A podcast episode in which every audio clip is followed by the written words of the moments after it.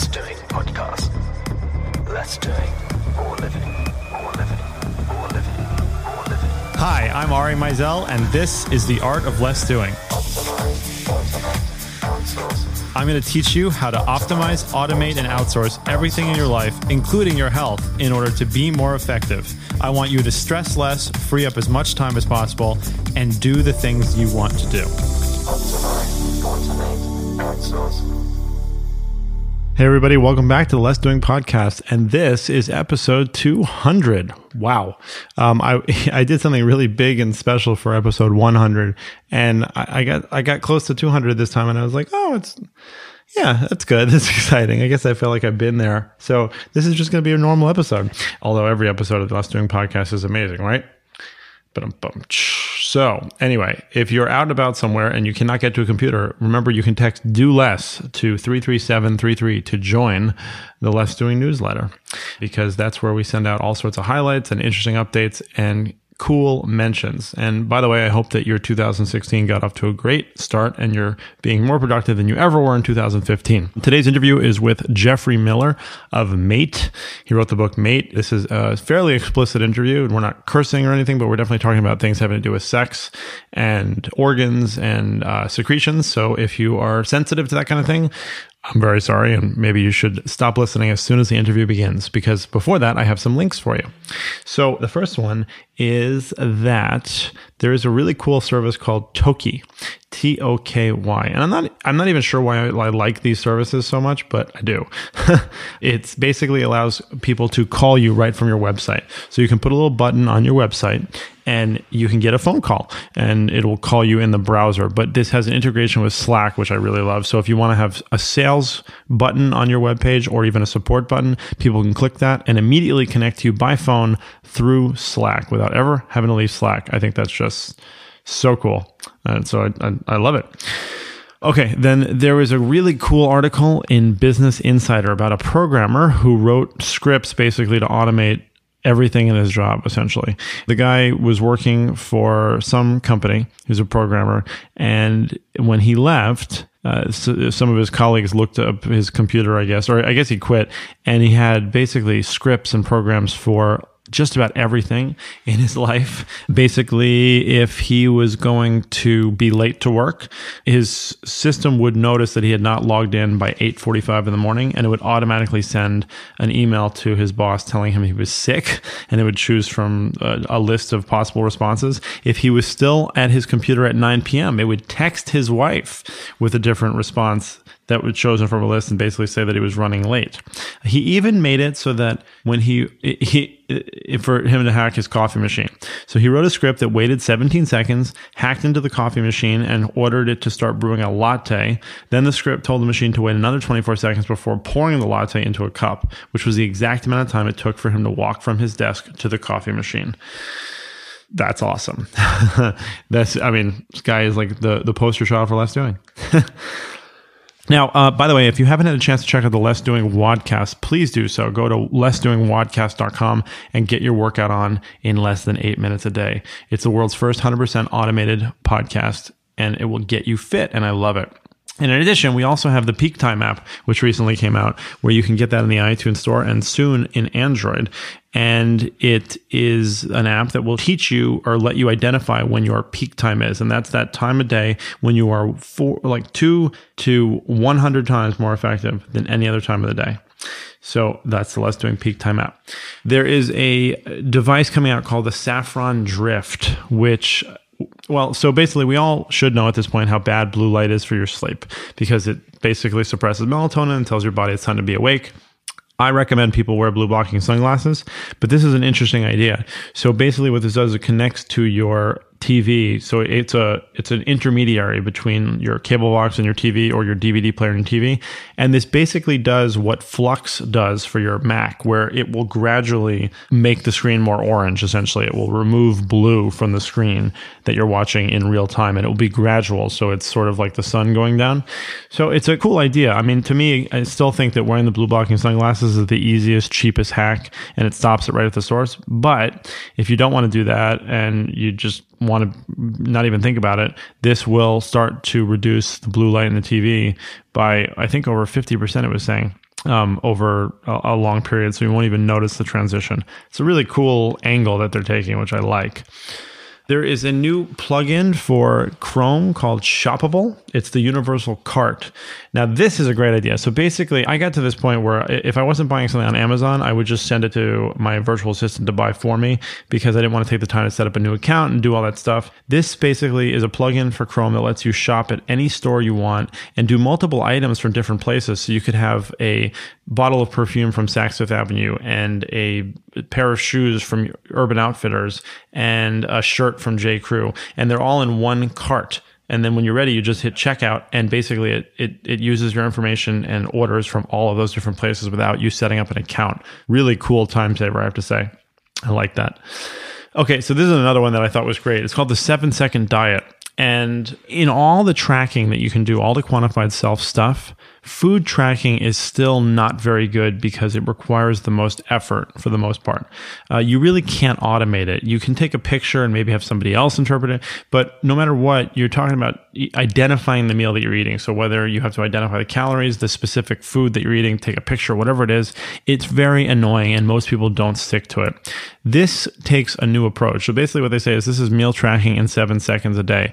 And all you're doing is basically saying if it's good, meh, or bad. So most people can identify if a meal is good for them or bad for them or somewhere in the middle. You know, so if you have hamburger and fries, that's probably, well, it depends, right? If you don't have the, it, it depends where it's from or whatever, but maybe that's a meh. But then you have a, you know, a bulletproof coffee or you have a green smoothie with no sugar in it, whatever it is, that would be good. So basically you're just saying good in the middle or bad. If you exercise, you denote that you exercise. If you drink a glass of water, you tap a button. If you have an alcoholic drink, you tap a button. And essentially, it'll give you history over the time you use it. And obviously, you want to do more good than bad. And you should see more good meals, more exercise, more water, and less alcoholic beverages associated with a decrease in weight, basically, is how they're showing it. So, I really like this. It just takes a very, very simple approach, and you're just trying to eat more good than bad, which I think is great. So that's the second second diet. Um, and then I got just two more. The, so this one is that there is a study saying that eating more nuts can improve your diet, but they were saying specifically walnuts may improve your diet overall. And I, I said this before, but I feel like whole nuts are not just a big part of like the American diet. You don't see people just sitting around like eating handfuls of walnuts or cashews. Obviously, you can see them in every store and every uh, airport and gas station, but it's still just not one of those things that's like a part of a meal or a regular snack. And I think it's a wonderful thing. I, I, will usually have almonds or walnuts pretty much every day and it's really good fats. It helps lower cholesterol, blood pressure, all sorts of really good things. Uh, walnuts are great for your brain, and it's also it's one of those things that's completely stable. You know, it doesn't. It's not really perishable. You can have it in your car or in your desk or whatever you want, and just pop a few walnuts every now and then when you're hungry and see how it helps. And then the last one, I love this. I'd say this for last. I thought it was really funny. There was a study that said that men eat more food when they are trying to impress women. So in a woman's presence, men ate 93% more pizza than when they were on their own or with male friends. Now, this is funny because my wife is always trying to tell me to eat more because she she wants me to like gain a few pounds basically because uh, without the with the lack of exercise that I've had with with the kids around and just not eating as much as I guess I used to, especially when I was training for Ironman, I've lost a few pounds and she doesn't like me skinny. So basically, uh, if you're trying to impress a woman, you're going to eat more. I'm not sure if that's like a nervousness thing or you're trying to show your bravado because you can eat so much food. But um, I just thought this was a really funny study. So take note of that next time you are around a female companion that you're actually trying to impress, so maybe a date, and see if you tend to order or eat more.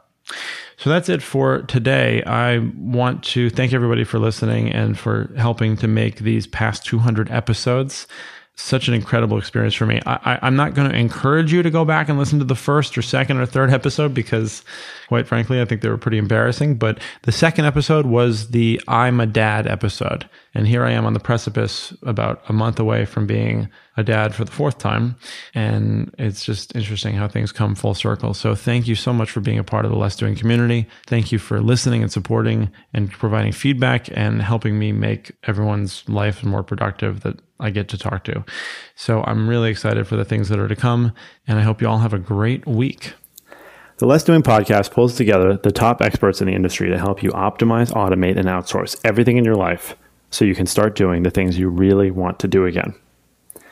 What would you do if you could only work an hour a day? Would you crumble or would you thrive? When I was sick with Crohn's disease, I was faced with that reality because there were days when I literally couldn't eke out more than an hour of work a day. And I had to figure out ways to not only get everything done, but get more done than I was doing before. And that is how Less Doing was born.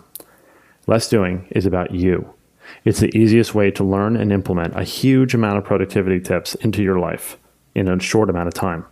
Whether you're a crazy busy business owner, a tired executive in a large company, or a stressed out soccer mom, we've brought it all together for you to help you overcome the overwhelm in your life. For the latest how to's and actionable tips on becoming more productive, sign up for my newsletter over at lessdoing.com. But I want to offer you all something more. As listeners of this podcast, I want to give you the opportunity to get on the phone with one of my Less Doing certified coaches. I've trained each one of them myself, and they really know what they're doing. The first call is completely free, and you will get some real advice and tips on how you can be more productive in your life and get back to making things easier again. Thanks for listening. And now enjoy the interview. So now I'm speaking with Geoffrey Miller, who is an evolutionary psychologist and co-author of Mate, uh, which is a book that he wrote with Tucker Max, who's been a previous guest before. So, Jeff, uh, thank you so much for taking the time to talk to me. Yeah, my pleasure. So, uh, first of all, what, tell everybody, in case they don't know, what is an evolutionary psychology? Psych, psychologist, rather. Evolutionary psychology is a, a relatively new field. It's been around a couple decades, and we study human nature. And we think about how our ancestors back in prehistory evolved, um, what kinds of selection pressures shaped them, what they were good at doing, you know, how did they survive and reproduce and parent and live in groups. So it's really about what do all humans have in common across cultures throughout history. It's it's really the study of human nature, and um, a lot of it focuses on sexuality. Is, so now, how how what are your methods? You know, how are you able to identify that kind of interaction? Because obviously, there's no fossil record of somebody being depressed, right? Or yeah, ha, right. Yeah. So how how are you able to figure that stuff out? We're pretty eclectic in terms of what methods we use. So I've done everything from behavior genetic studies on you know this sort of evolutionary genetic basis of these instincts and preferences using twin studies or adoption studies to working with anthropologists to study how do some of these social and sexual instincts play out in hunter-gatherer societies like um, current small-scale societies that live in the amazon rainforest for example. Um, all the way to doing online surveys or smartphone research or you know whatever the state of the art is. So depending on what we're studying, uh, we'll just use any any and all methods from genetics, biology, anthropology, or psychology. And are do you? I mean, I know you just mentioned the like the rainforest, for instance, but do you? I mean, do you try to look at humanity as a whole, or do you focus on regions, or I mean, how like how does that look? I mean, with regard to like the mate book, we're pretty focused on the American dating scene. So a lot of right. the, the studies that we cite are are really focused on like American college students or general American adults who are doing like a mechanical Turk survey on, on Amazon or stuff like that.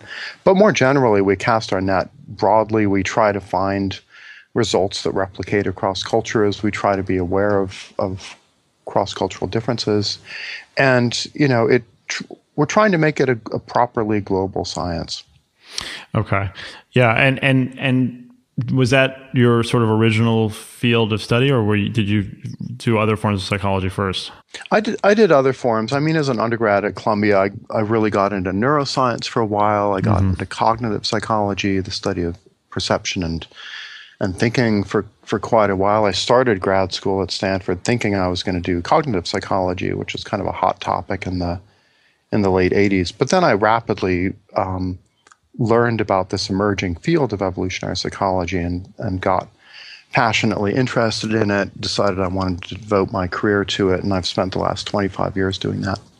So, and you know, before we get to the specifics of the of the new book, but what what are what were some of the, the bigger discoveries, or maybe more surprising discoveries that you feel that you've made in terms of you know how people interact and how that's changed, or or how that that can apply now, how that can inform what we do now?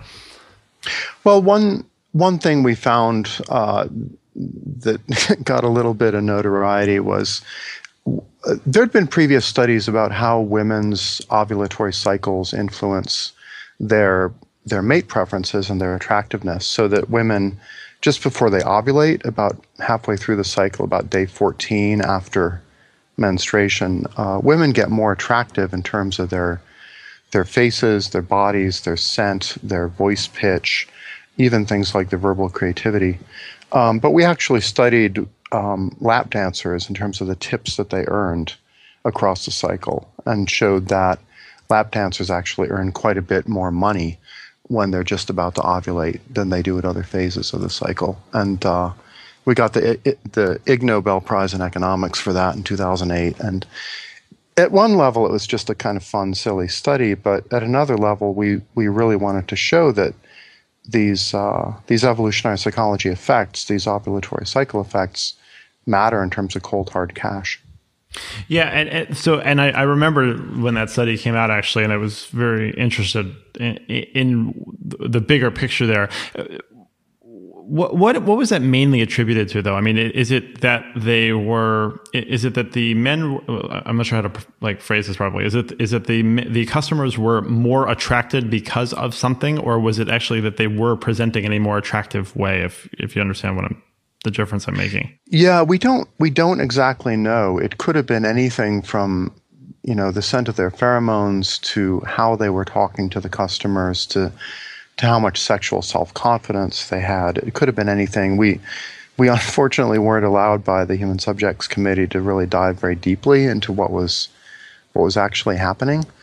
Um, it, it, was hard enough to get permission to do the study at all. Uh-huh. Um, so we we don't know exactly what was driving it. We're trying to do a follow up study with uh, restaurant servers, where we hope we can uh, go a little deeper into was it really physical appearance or the women's behavior or um, something about the kind of social chemistry that they had with their clients. Right. Well, so yeah, that's what I'm sort of that's what I'm more asking about. Actually, is it is it like, in your opinion, too? Because obviously, as you said, you couldn't get too far into the details. But is it more of like a push or a pull? That's what I'm trying to figure out. You know, was it like the pheromones were almost intoxicating, as you said, uh, and so the the men were just giving up more money, or was their actual appearance changing? That's, I mean, yeah. So that would be really interesting to find out.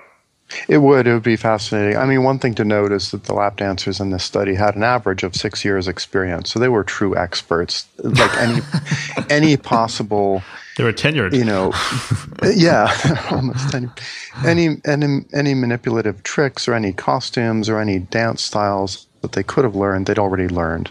So we're pretty confident it wasn't just superficial aspects of behavior that they that they could have consciously been improving because they're already so motivated to maximize their earnings that they're using all the tricks in the book that they can. Yeah, no, it's a really good setting uh, uh, to to do that, and obviously restaurant servers make sense. I think probably there's several sales positions that that you could argue that would make sense with. Um, yeah, yeah, absolutely. And I'd be curious, actually, and I don't know if you looked at this as well, if, if it would have the opposite effect on the same sex you know so from like a, a, speaking from an evolutionary point of view like from a competitive nature you know if one was ovulating if that would somehow put off other members of the same sex. Yeah that's a really good idea ari. And um, there is some evidence that women become more competitive within their sex when they're ovulating. Um, but we don't know how that would play out. I mean it would certainly matter with restaurant servers if you're boosting tips from guys but but nuking tips from women, then maybe on balance, it's you know it's not a benefit to be high fertility. Right. You have, you have a zero sum game, so that'll make that'll make the study really interesting. yeah, exactly. Uh, so, what what was something that you thought could have been actionable from that, if anything, or you know, what what what can we learn from that?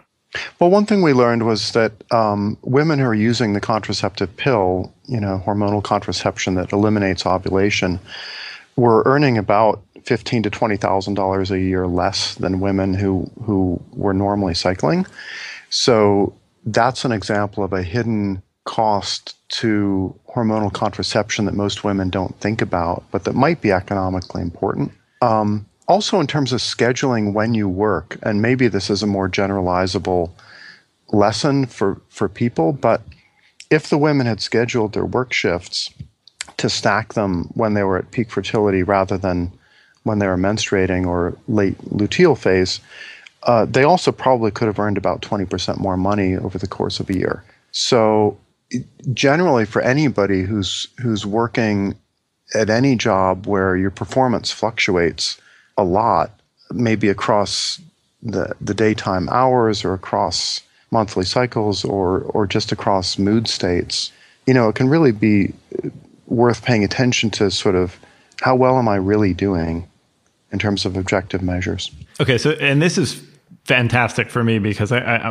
one of the things that I often talk about with my productivity system is how there's sort of a biorhythm uh, or just there's different timings for people to do things. And for men, it's a little straightforward because it, te- I mean, at least in my experience from a productivity standpoint, not a psychology standpoint, it mm-hmm. tends to be pretty straightforward at day to day, you know, so usually you're going to have uh, with guys that they'll have a really great uh, like they're really good at, they can do their writing really well or they can do uh, you know financial modeling really well at certain hours of the day and that's fairly consistent day to day. But yeah. you tend to find more variations when working with women. And I, I used to get like weirder reactions when i would say this to people that there are better times of day and sometimes there are better days of the month for you to do things. And it was it was almost like i was being sexist. But obviously you can really use that to your advantage if you understand what what's happening. Yeah, it's empowering. I mean, it's it's a sort of Darwinian feminist point that the more that women know about their own um, their cycles and the physiology and their hormones, the more empowered they are to to run their lives effectively and and to compete more effectively both with other women and with men. Yeah, I mean the thing you said about women being on the pill earning up to 20% less, that's that's astounding. I mean, that's a really big deal. It is. It is, and it's something that you don't. You know, you don't get warning labels on the pill saying, you know, you may earn less. Exactly. Yeah. Or, uh, or, that the pill will interfere with your mate choice abilities or might harm your your sexual attractiveness on a first date. Right. Well, and so uh, that, have, do you know? Um, have you heard of a Dr. Gordon Gallup? Yeah, sure. Yeah. Okay. Yeah. So and this, the, so he, uh, for people who don't know, he one of the things he's a big researcher in is how the basically the chemistry of semen has mood altering effects on females, and uh, essentially how to some level semen is an antidepressant. But what was interesting about that also is that women who are on the pill were essentially what happened was that women who were not on the pill and were having sexual intercourse when they ended a relationship they were much quicker to go back into a sexual relationship suggesting basically like semen withdrawal is what he was putting it mm-hmm. as and the women yeah. who were on the pill didn't have that uh, it was much much longer basically there was a much longer period so I don't mean this episode with you to turn into like an anti birth control pill episode, but there are a lot of issues with it that I think people don't understand. Yeah, yeah, and you, you know to to be fair, there's lots of other forms of contraception, like intrauterine devices, that do not have these same side effects, and that are much more commonly used in other countries um, than in America. So, I think that the emphasis on on you know the hormonal pill is kind of an unusual American phenomenon, and th- there are other options for women out there. Well, and again, you know, I don't mean this to be like a soapbox episode, but what what what is a, a sort of a what do you think is the best option for that? In in, in all of your research, actually, like what is the best form, uh, the, or not the best, but I guess the the most um, the least deleterious form of contraception? Uh, I'm not an expert on this, but I would say the IUD is is, yeah, is pretty okay. solid in terms of not messing up the hormonal cycles or the ovulation itself, but still be being you know pretty reliable. Um, although in terms of avoiding STIs, there's there's no substitute for condoms. Right, of course. And no, and I was I was kind of expecting you to say that about IUDs, and and that that uh, like I've had uh, Dr. Sara Gottfried on the podcast before, and that's her recommendation as well. And that mm-hmm. does that does seem to be the most sensible. The the idea of messing with hormones is just on any level for men and women. It's just it's it's it's really insane once you see what can happen to your life as a whole. Um, and, and what are you learning on the male side of this? Well, I mean, Tucker came out with a an ebook on our Mating Grounds website, "How to Boost Testosterone Naturally," that that covers a lot of the um, the evidence about how to use things like sleep, nutrition, exercise to um, to increase testosterone levels if you want to do that. And you know, low low testosterone is a fairly common problem that that guys have, even even pretty young guys. But again, I'm not an I'm not really an expert on right. on the hormones. So no, I know. So that, and that's yeah, fine. I just yeah. it's it, I couldn't help but bring this up. So yeah, um, sure. all right. So how did the idea for Mate come around? Well, I met Tucker in autumn 2012. Um, I was attending a social psychology conference in Austin, Texas, where Tucker lives, and we had just gotten in touch by email um, in a couple months before that, and seemed to have some common ground. He'd read my my earlier books, The Mating Mind and Spent, which is about consumer behavior. He'd really liked them. Um, he seemed to know a lot about my field, evolutionary psychology. And so we met for um, for dinner, got to talking about the kind of state of sex education in America and the state of advice giving to young men about about women, sex, and dating. And he said, "What like what do you assign in your human sexuality class to help people find dates and mates more effectively?" And I said, "There's nothing out there really. There's a there's a gap where there should be a good book." And he said, "Well, maybe we could do that." So so we did. We we did our best to do a book of dating advice that's evidence based, empirical, kind of that has a lot of science in the background, but that's also very practical and actionable for young single guys. So, so I was. I mean, my first question then was going to be like, "Who is the book for?" But that's is that really? It's meant for young single guys. Yeah, young single straight guys, um, particularly in America. You know, if we ever do a translation for France or Germany, there's a lot about the book we'd have to change because the the mating markets are really different there. Uh, so, what are some, if you can share, you know, what are some of the really big insights that, or, or maybe some of the ones that people get wrong often in terms of dating? I think the number one thing that, that young men get wrong is they, they don't move. They just grow up somewhere and they go to college somewhere and they kind of stick around without thinking, where is the best place for me to move geographically or socially. Oh, that's interesting. To to get the best mating market that I can find. Um, that's probably the highest leverage piece of advice that we have in the whole book is if you're in high school, think really carefully about where to go to college in terms of what's the sex ratio there, what what are the social and sexual norms and expectations? What's the dating culture like? How easy is it to get off campus to do fun things. A lot of guys neglect that. I certainly neglected it when I was choosing colleges. And then after college, where do you move for your first job? Don't just choose the best paying, the most interesting job, but also think if I move there and I don't move with a girlfriend or a wife, who am I going to find there? What are they going to be like? That's really interesting, actually, because uh, I, I, feel like I've never heard that before. I mean, it makes sense. It makes total sense, but I never heard that before. Is you know maybe the place that you are geographically located is, not, and be, because a lot of people would think about that for work, right? Like they might think if I want to do a tech startup, I'm going to have to move to Silicon Valley, yeah. but uh, from my understanding, Silicon Valley is a terrible place to date. Ter- terrible for men. Yeah, terrible, terrible for, for, men. men. yeah. Yeah, um, I mean the sex ratio in, in San Jose um, particularly for college educated people, is it's wonderful for women. They have their their pick of the litter, but for guys, it's really really tough and competitive. Well, and so where is one of the better places, or one or two of the better places for a single guy to to date? Um, Manhattan, if you yeah. can afford it. um, I mean, a lot of cities in America now have about 30% more college educated women than college educated men. In Detroit, it's actually 70% more women than men um, who are college educated. So you can get these statistics um, to some degree from our book or from Mating Grounds. There's a new book by Jon Birger called Date-onomics. It's all about sex ratios. that I recommend. Um, you can go to the census website. Um, if you're looking for colleges, you can you can check out the Wikipedia entry for any given university, and it'll tell you the sex ratio. And if it's uh, lower than sixty percent women, it's not a good mating market for guys. Aha. Uh-huh, okay. And and so then, all right. So that that's first. So now you move to the the city with the best odds, and then what?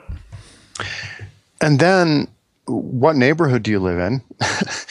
you know, you can you can live in a central area that's where you tend to meet people, socialize, and and uh, you know run into people in pedestrian zones, or you can live out in some car-based suburb where yeah, you could use online dating. You might run into people, but it's just a lot harder to to take advantage of the serendipity that you get if you uh, are on the streets of Manhattan or you know pedestrianized pedestrianized areas of like Boulder, Colorado, or something like that. Well, and so then on that note, then where where from your research, if it showed this, where is one of the better types of venues to meet someone? What we recommend is making your dating life an extension of your social life. So generally, if you're you're going out with if you're a young guy, if you're going out with male friends or you're going out to participate in any kind of mixed sex activity, volunteering or uh, co-ed team sports or going to CrossFit or anything like that where you you know you're just meeting new people, you're practicing socializing and you're expanding your social network, anything like that would be great. That makes a lot of sense, and probably where somebody would feel the most comfortable as well. Um, actually, yeah, it's funny. Yeah. I know a lot of people who've met their their spouse uh, through CrossFit, which is funny. I know it's it's an amazing kind of a sort of a mating market for driven people who are in shape and who've thought pretty hard about you know what's efficient in terms of physical exercise. Uh, so now I, am really actually I always end my interviews with this question, and I'm really curious to hear your, your response. Uh, what and, and you can interpret this however you like. What are your top three pieces of advice for people to be more effective? Number one is know yourself, know your personality traits, know your your mental strengths and weaknesses, and pay close attention to advice that's really well suited to your particular traits. So, for example, in terms of making your your dating life an extension of your social life, a lot of our book Mate is geared towards guys who are not extroverts, who are not super confident socially. And we really spent a lot of energy on what could you do if you're a little bit shy, a little bit of an introvert if you're not really comfortable in social situations. Maybe if you're even on that kind of Asperger autism spectrum. Mm-hmm. So if you know that about yourself, if you know I'm a little introverted and I don't like noisy, crowded places, then don't try to meet women in bars and clubs, right? It's just not going to work no matter what the pickup artists say. Um, you need to be aware of your own um, personality traits so that you can know whose advice to take and and how do you take it and how do you customize it to your own um, strengths and weaknesses. so that'd be one that one, one yeah. piece of advice. Yeah. I think the second thing is don't delude yourself about why you're doing things. Um, in my earlier books, The Mating Mind and Spent, I made the case that an awful lot of what men do, particularly young single men, is actually geared towards sexual success and dating success, even if men don't know it. And that includes getting educational credentials, it includes trying to achieve status in your, your work life, it includes consumer spending patterns. And I think if guys acknowledge, hey, you know what, I'm actually doing a lot of this stuff honestly to meet women, to impress girlfriends. Yeah. And once you're aware of that, you can take the games of education and career and consumption a little less seriously, right? And ask yourself, am I really achieving those mating goals in the most efficient way possible? Or am I just doing them in a way that kind of American society says I should do them? That's um, cool. So, I like that. You know, we're pretty critical of a lot of educational credentialism. And we say, look, you don't necessarily need to go to college to demonstrate to a woman how smart you are. Does, Women does, can tell how smart you are from how you talk in a few minutes. does, does that mean that if somebody gets married in college, they, they're more likely to drop out?